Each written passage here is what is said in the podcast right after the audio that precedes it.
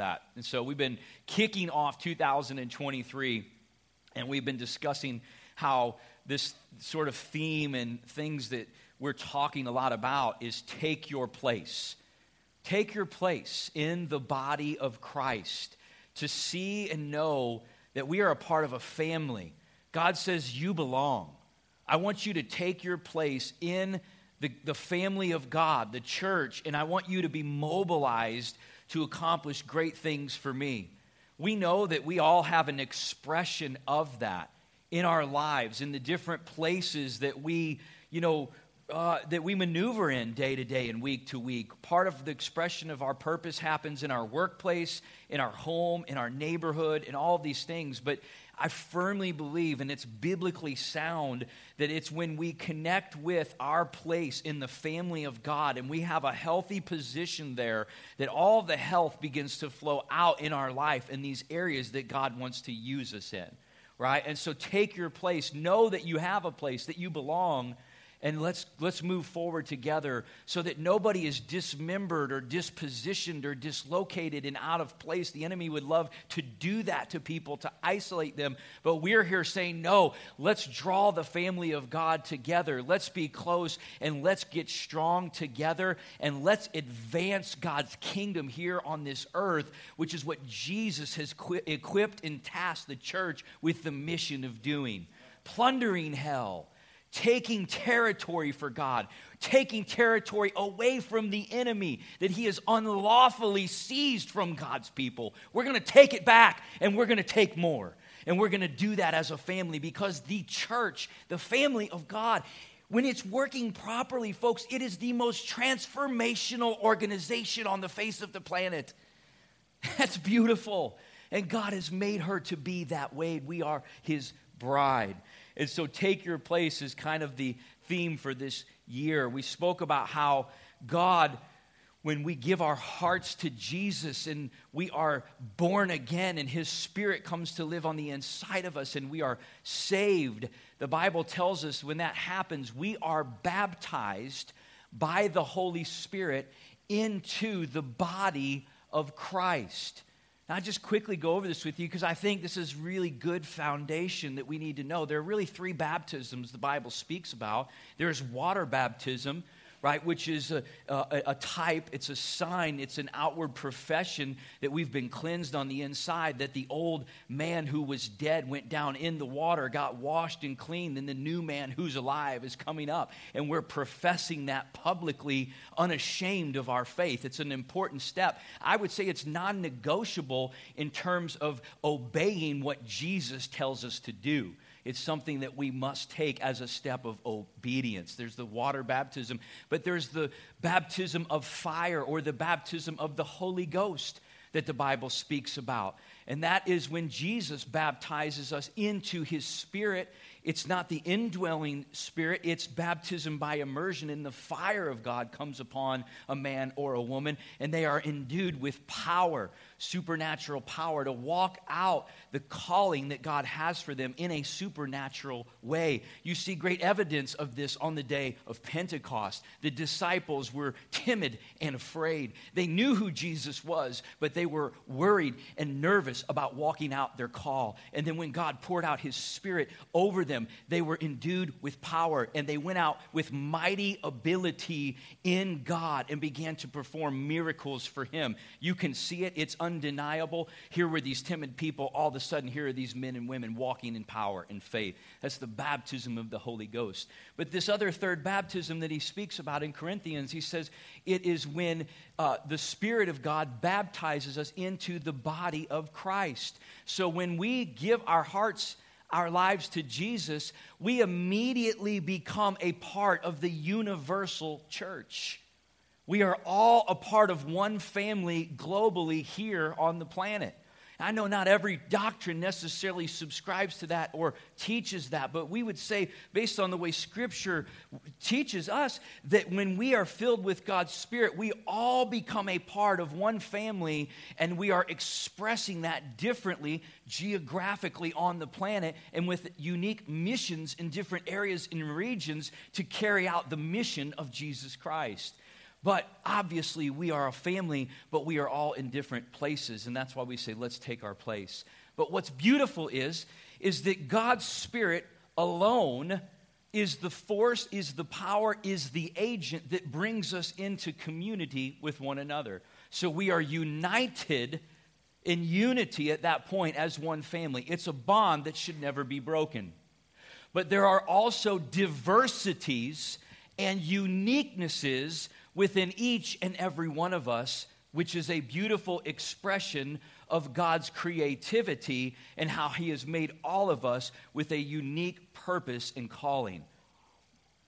We could go around and we could discuss all of these different diversities that we have.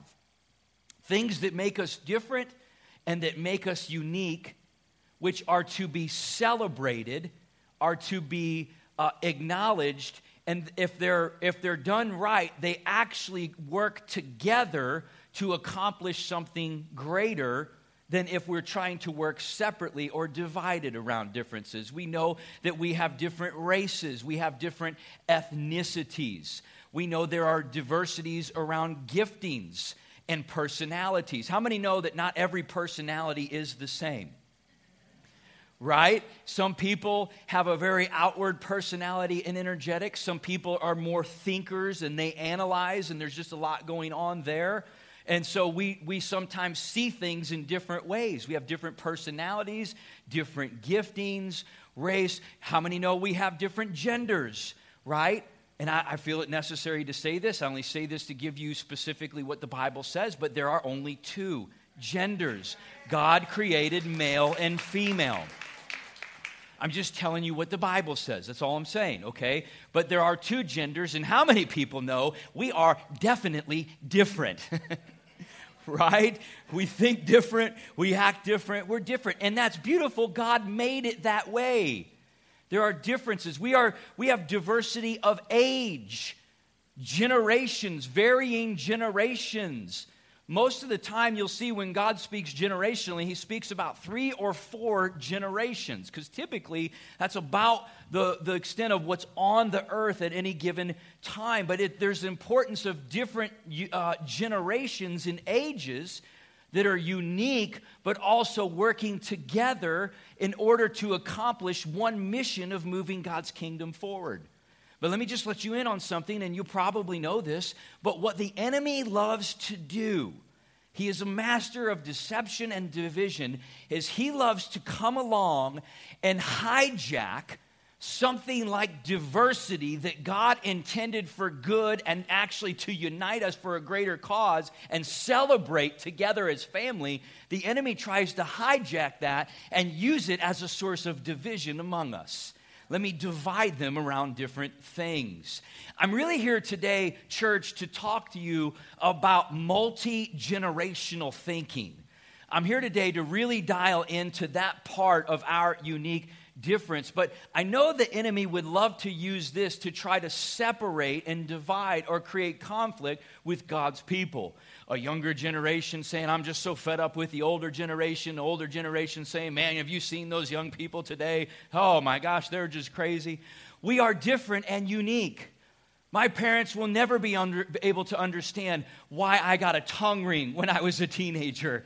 And I will never be able to understand things about them. But that's okay. We're, we're going to be different, but in the end, we are all meant to work together to accomplish God's vision multi generational thinking. In fact, the title of the message today, if you're taking notes, is Building for Tomorrow.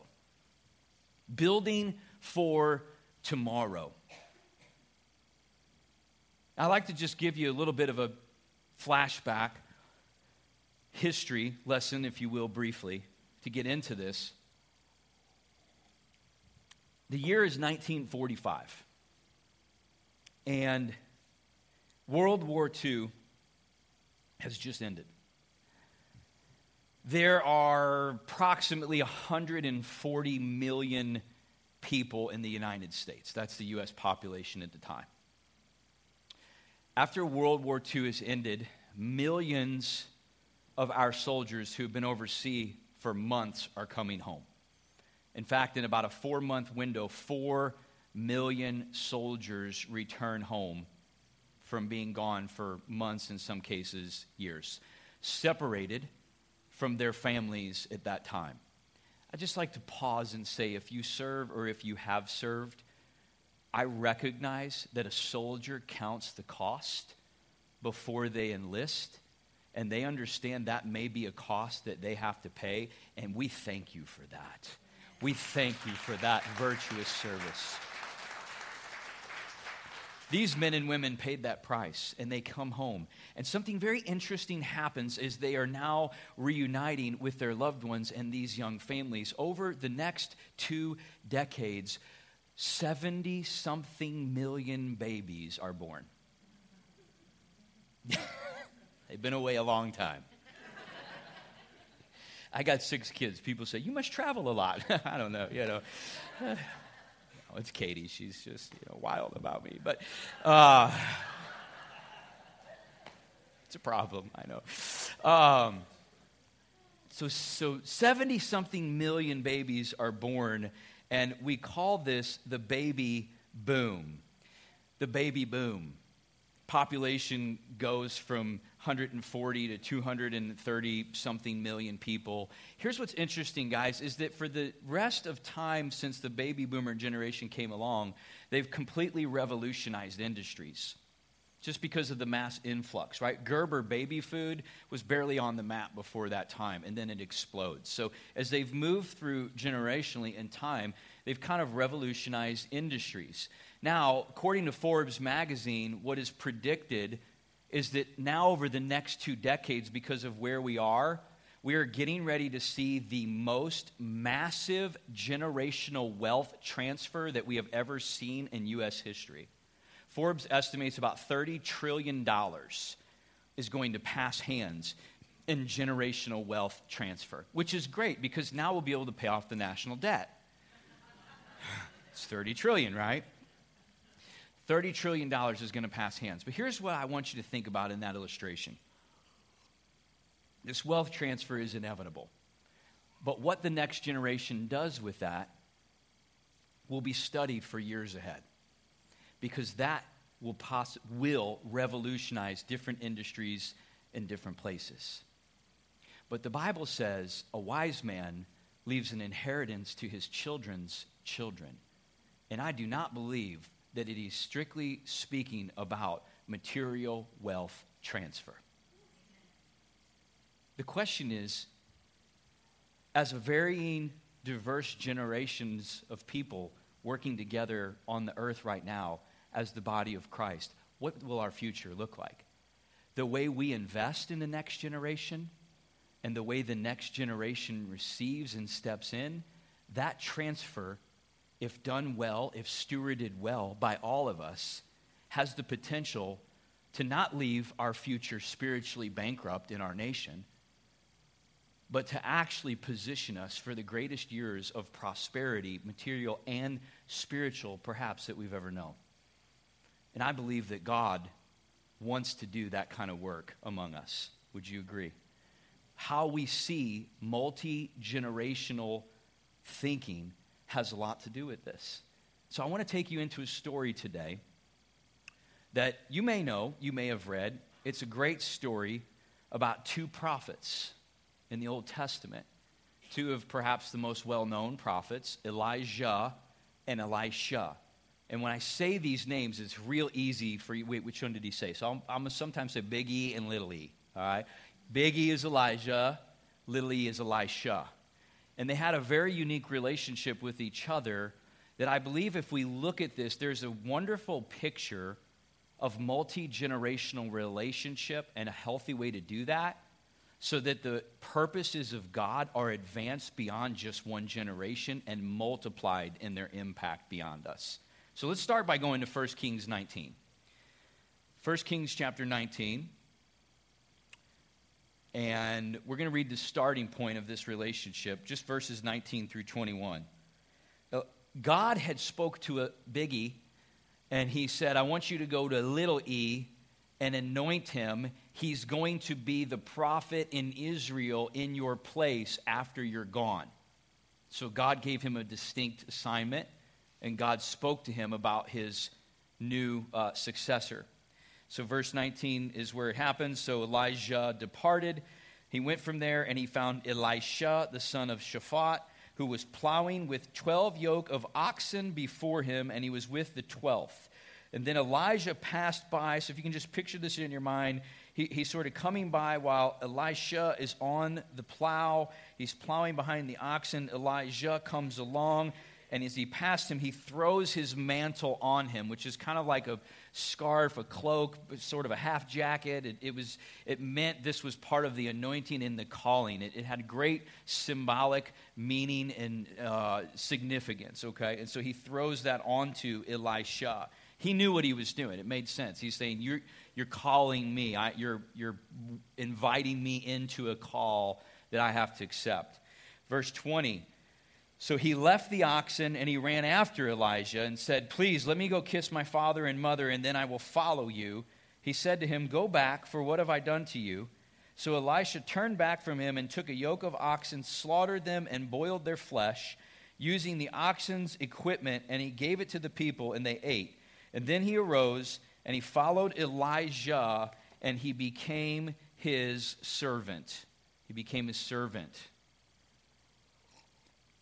I think it would be helpful to know that the word servant, which describes the way Elisha related to and viewed Elijah, who was calling him, that word servant also is the word that was used to describe Joshua's relationship to Moses.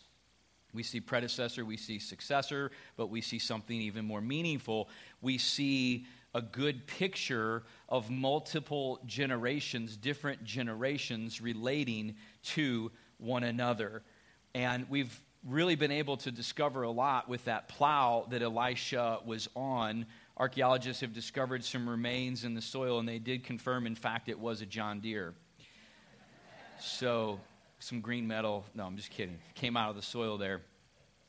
So, uh, Elisha is called, listen, He's called, but he's not developed. He's called, but he's not developed. There's something important in that because they both understand what that implies.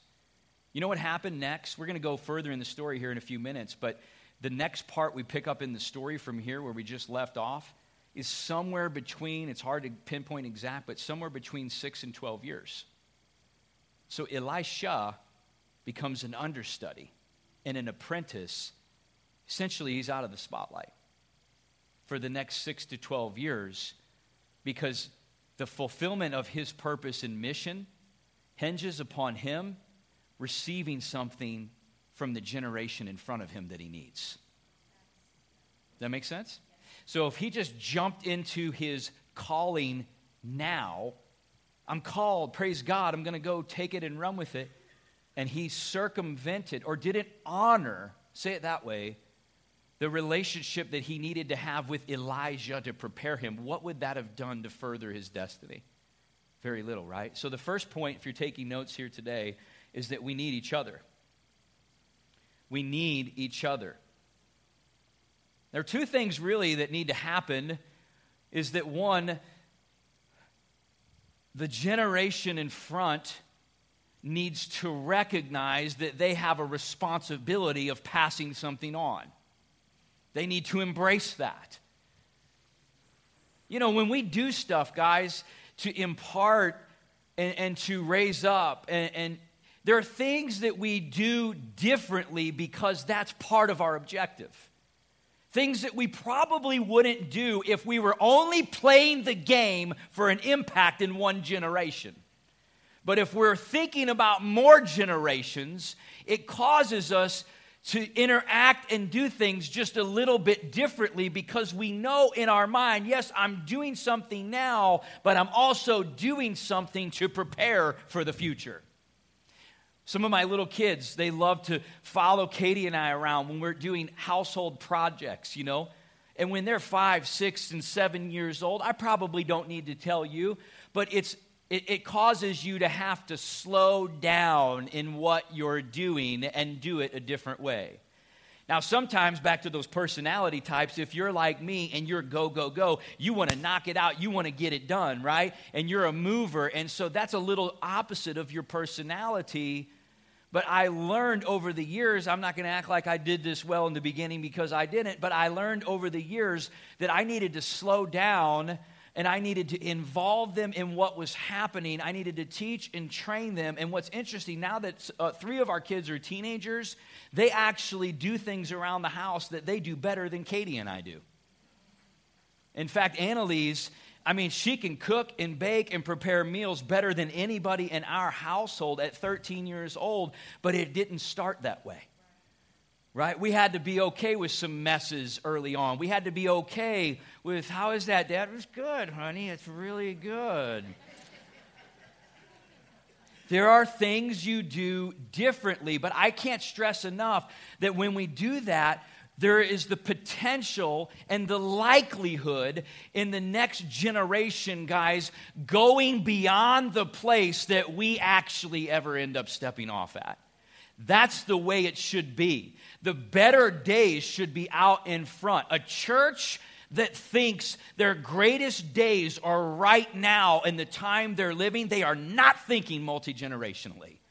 They're not. In fact, it's a shame, but one of, and statistically this is true, this isn't an opinion, that many, many churches, probably the vast majority, do not actually go on to thrive in a succession of multiple generations.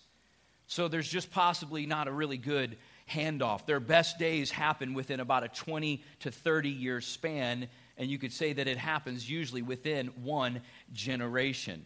So we think multi generationally. There is something about success that is improved when there are generations relating to one another like this. In fact, let me give you some practical things.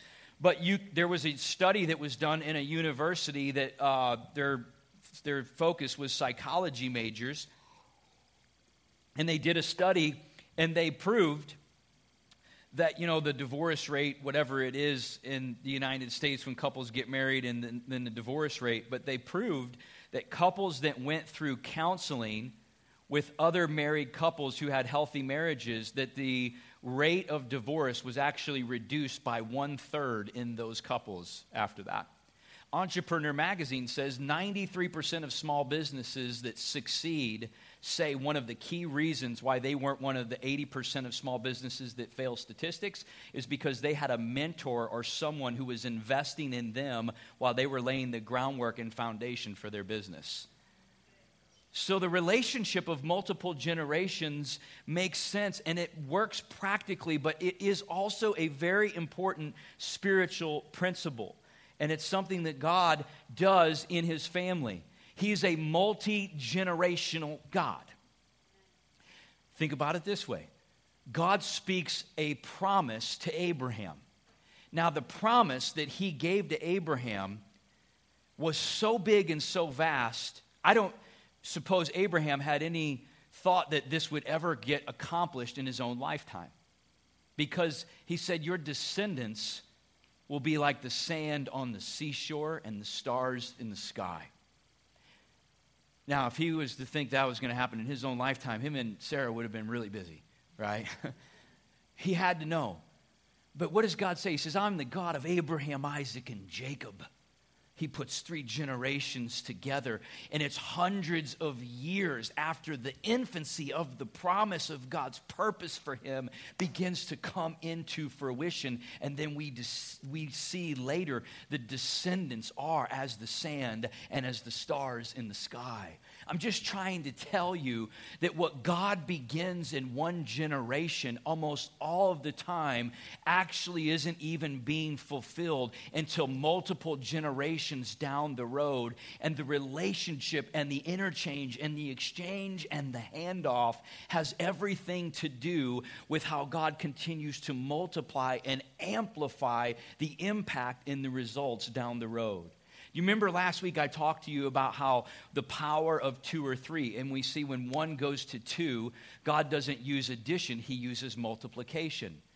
But you know what? When God goes down through progressive generations, we also see the same principles in play. God begins to grow the impact exponentially through multiplication, not addition, as successful handoffs and generational transfer occurs. Proverbs 13 22. A good man leaves an inheritance to his children's children. A multi generational leader does not expect to spend all of their resources in their own lifetime. I think sometimes that's a, that's a fallacy, right? That we're heaping and storing things up, and that somehow all of what we are gaining and gathering is going to be used for the work that we're doing. I don't think so. I think that there's so much excess and supply that God wants to put into our hands that we always have what we need, but there's so much left over that's going to pass hands into the generations beyond us. I love the way Jesus said it in John chapter 4 to the disciples. They came and they saw the fields were white for the harvest. Then Jesus said, You're entering into others' labors. These are fields that other people have already labored in.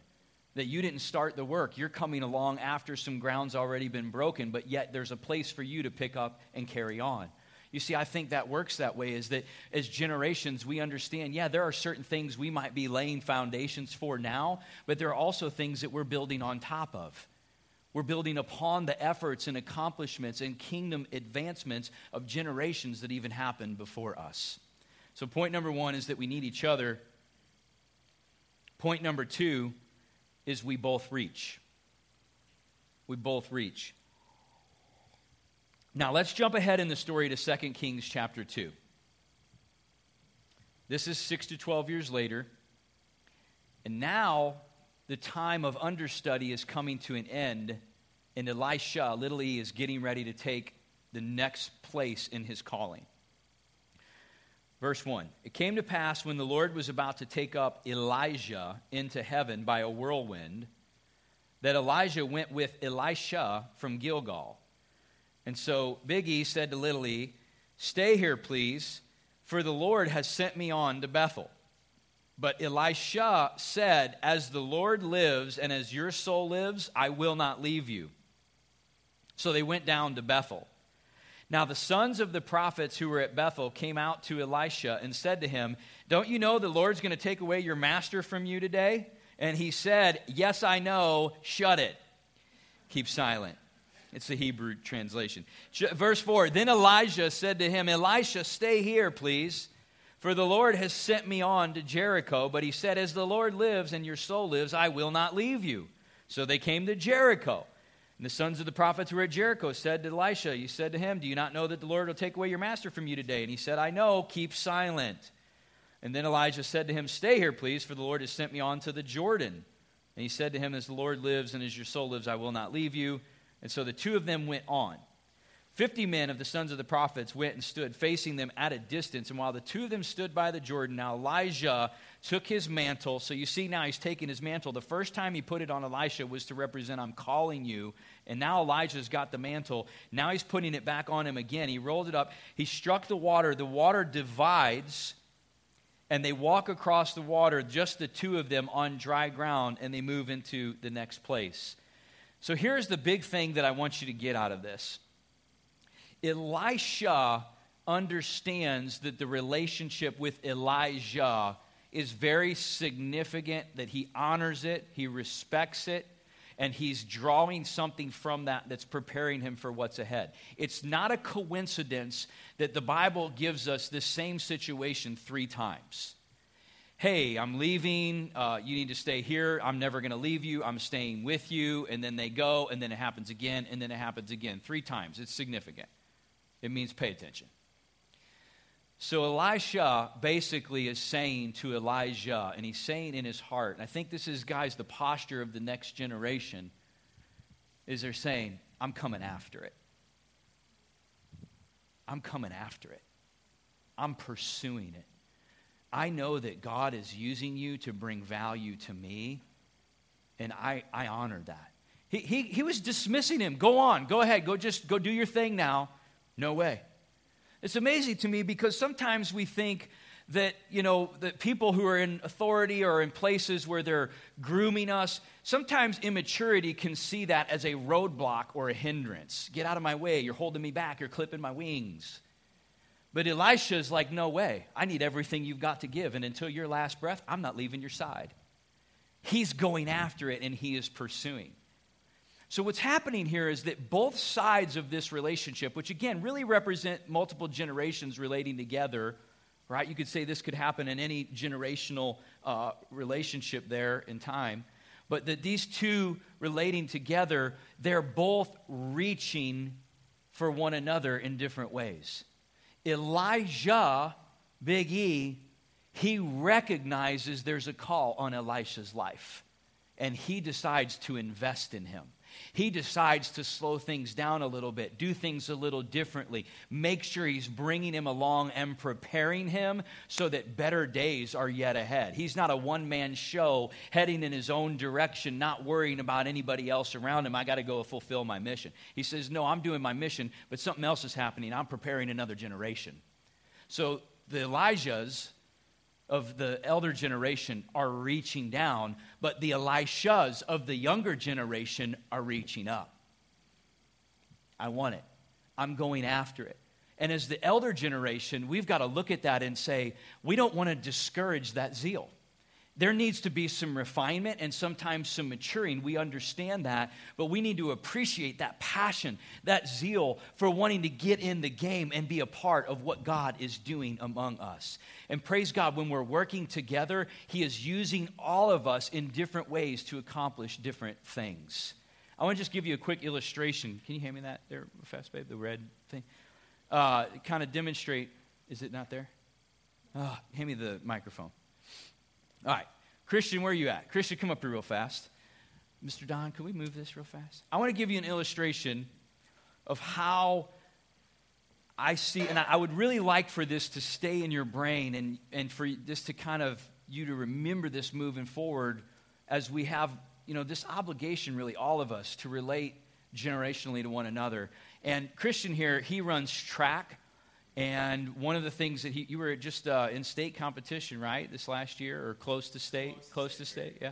And I was giving him some pointers and some tips and, and helping him with his game a little bit. Um, but one of the things he runs is relay. And I think a relay race, an exchange of a baton, is a really good picture to how Elijah and Elisha are relating and really a healthy way for generations to relate to one another in the body of Christ. So I'm going to be the younger because that makes sense, right? Yeah. So I'm running, and you're running, and I've got the baton. So we're, we're both running, and I'm reaching, and he's reaching.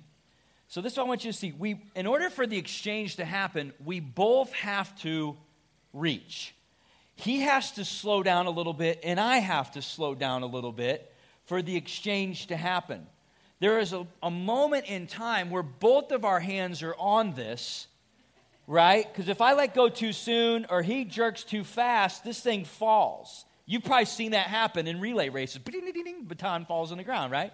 But in order for this to happen well, we both reach, we both slow down, and we're both kind of running together. I love that picture.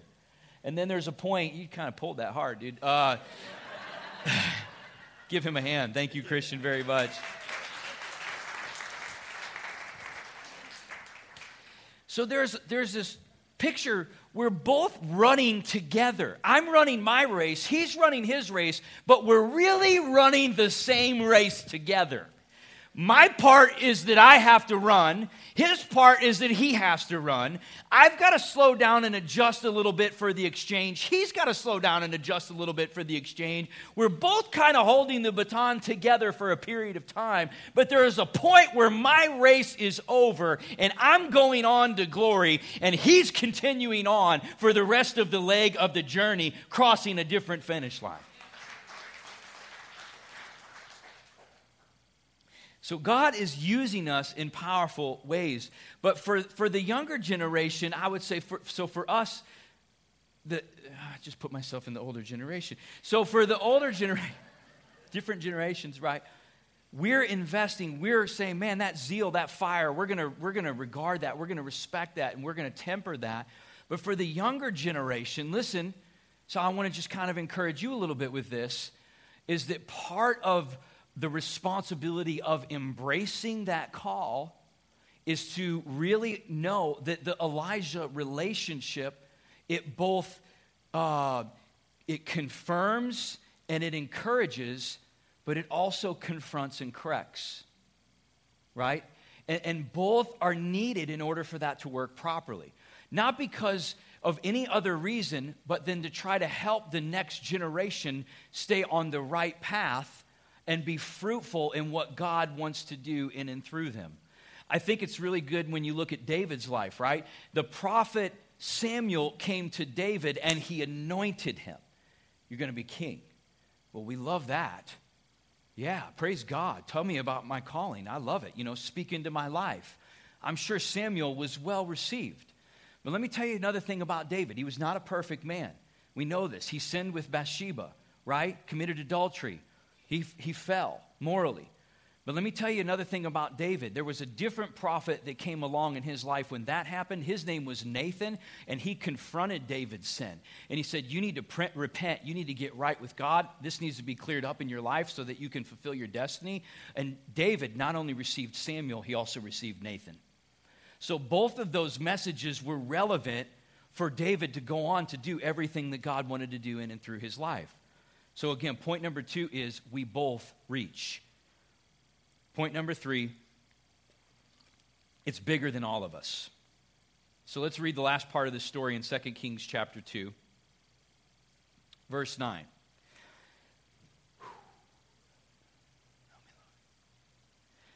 So it was when they had crossed over that Elijah said to Elisha, Ask, what may I do for you before I am taken away? Elisha said, Let a double portion of your spirit be upon me. And so he said, You have asked a hard thing. Nevertheless, if you see me when I am taken from you, it shall be so for you. But if not, it shall not be so. So then it happened as they continued on and talked, that suddenly a chariot of fire appeared with horses of fire and separated the two of them. Elijah went up by a whirlwind into heaven. Elisha saw it and he cried out, My father, my father, the chariot of Israel and its horsemen. And so he saw him no more. He took hold of his own clothes and he tore them into two pieces. He also took up the mantle of Elijah, there it is, that had, ta- that had fallen from him, and he went back and stood by the bank of the Jordan and then he took the mantle that had fallen and struck the water and said, Where's the Lord God of Elijah? And when he had struck the water, it too was divided this way and that, and Elijah crossed over. So he just went back the way that they just came, if you can picture that. So when the son of the prophets were there from Jericho, they saw him and they said, The spirit of Elijah rests on Elisha. So they saw something there. And they came to meet him and bowed to the ground before him, and they said to him, Look now, there are 50 strong men with you, they are your servants. Please let them go and search for your master, lest perhaps the Spirit of the Lord has taken him up and cast him upon a mountain somewhere. So they thought they were going to find him. You know, he just like disappeared, teleported somewhere. But he was in heaven, and Elisha knew that. And so he said to them, Don't send anybody. You don't send anybody. He's not coming back. But when they urged him until he was ashamed, he said, Go ahead, fine, send him. And they sent 50 men. They searched three days, and they did not find him. And when they came back to him, he stayed at Jericho and said to them, Did I not say, do not go? So there's this transfer that happens, but I love this part of it because he says, Man, you've asked a hard thing. What do you want? He says, Give me a double portion of your spirit. Give me, give me double the anointing that's on you. And you, you got to understand that he's asking this because he wants to do greater accolades for God he, he, wants to, he wants to take it and multiply it beyond what was happened even in Elijah's lifetime. And so he says, You've asked a hard thing. And then they're separated, the two of them. This right here, guys, shows me that what we're talking about on a, on a level in the body of Christ, there is a supernatural element to this that only God can do. He separates the two of them, and Elijah's gone. He's just a man. He's still going on into heaven. He's gone now. Elisha receives a double portion of Elijah's spirit, but Elijah can't do that. God is the one that has to put that on Elisha. Elijah understands. I mean, this is a hard thing. Well, if God is going to do it, then here's how you'll know. God gave him divine wisdom and insight to tell him that, and so then it passes on to him, right?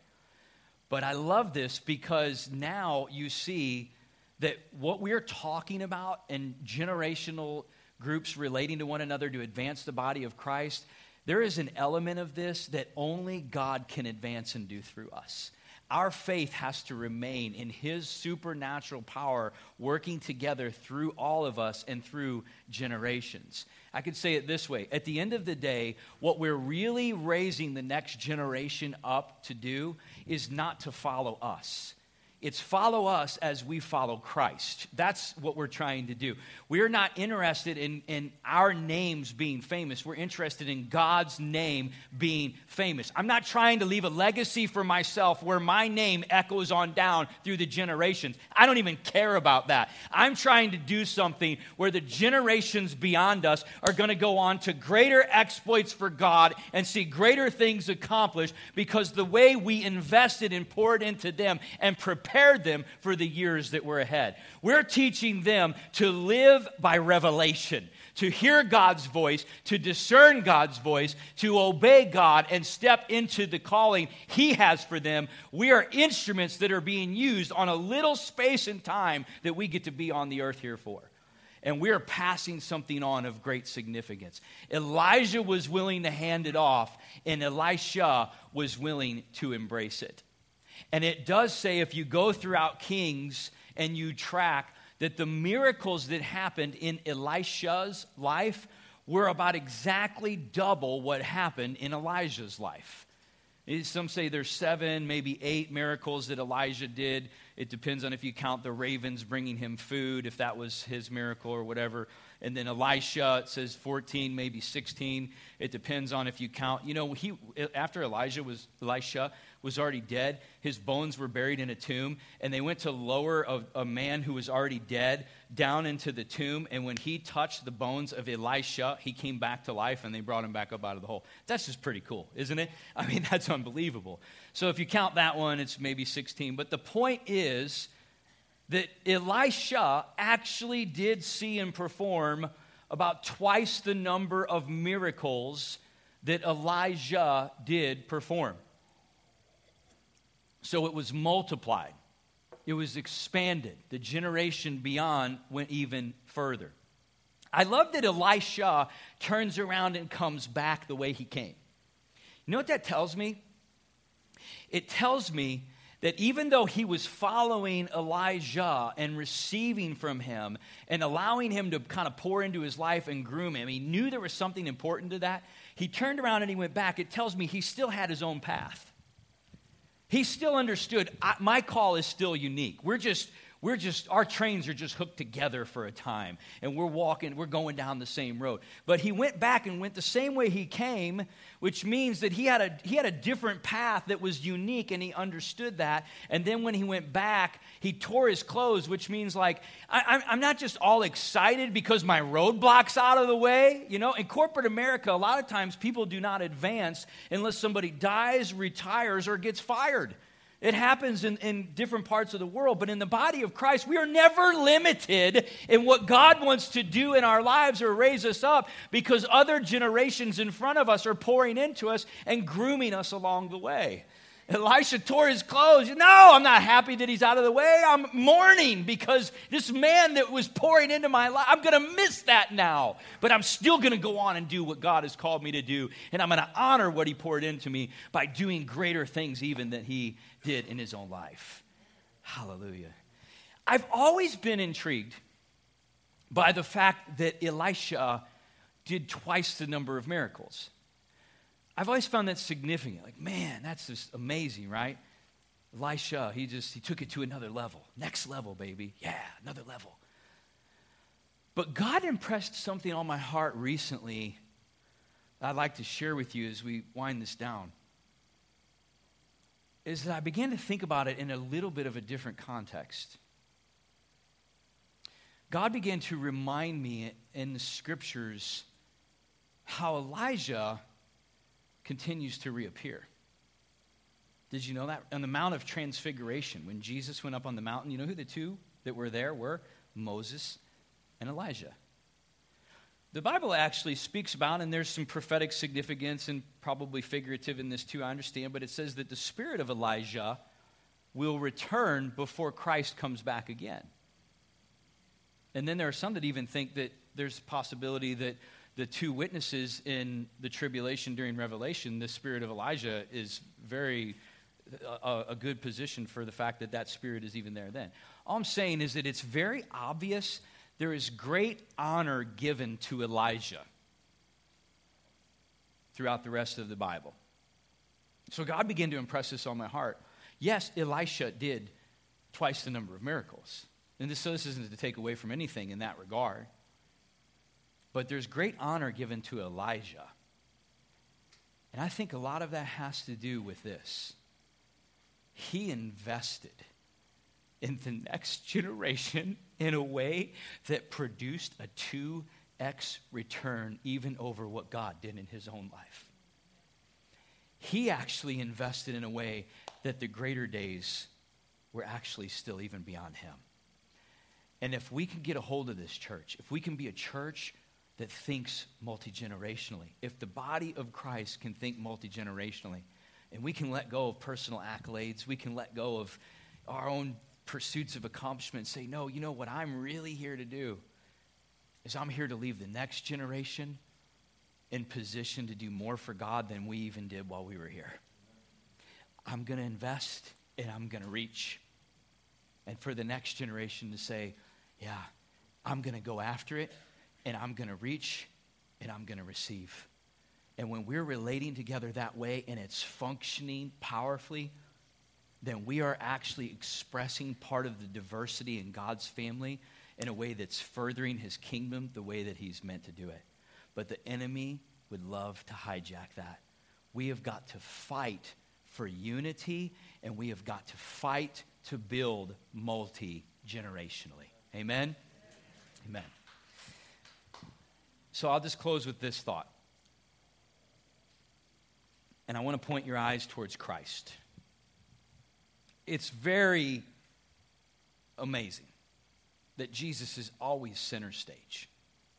Always. Now, I want you to think about some things if we were to compare Elijah as a forerunner to Christ. Elijah and Jesus both issue a call that someone else, us, has to accept and respond to both Elijah and Elisha were caught up into the clouds. Elijah went on and was taken by the chariot of fire. When Jesus ascended back to heaven, the clouds opened and received him, and he went back and sat down at the right hand of the Father. Both are said to return. Elijah, in a figurative sense, Jesus is coming back all the way. Both left their spirits. Now, Elijah was figurative. It's the anointing passed on. But Jesus said, I am leaving my spirit with you to empower you for greater things. Elisha did twice the number of miracles that Elijah did, and Jesus said, Greater things than I have done, you will do here on this earth. I'm just trying to show you that the point of the story is we have got to follow the Master. Jesus is the way, the truth, and the life. And it's only when we are following Him first and foremost and above everything else, guys, that we can tap into, hook into, and discern the direction of God in our destiny. The Bible says a man's steps are ordered by the Lord. How is it even possible then for a man to know his own way? Proverbs also says a man will plan his steps and go his way, but in the end, his own path leads him to destruction. It's only when we hook in with Jesus and follow him that we can begin to see and understand this wonderful destiny and purpose that God has for us here on this earth. And so I'd like to just ask you to bow your head at this time. And as we often do at this point in the message, we would say, first of all, what is God speaking to you? What is the Holy Spirit saying to you through this message? The understanding is, is that you would hear his voice as a child of God and that you would then obey and apply those things to your life, whatever he's leading you to do. But also to know that the strength to do that is found in his spirit as well.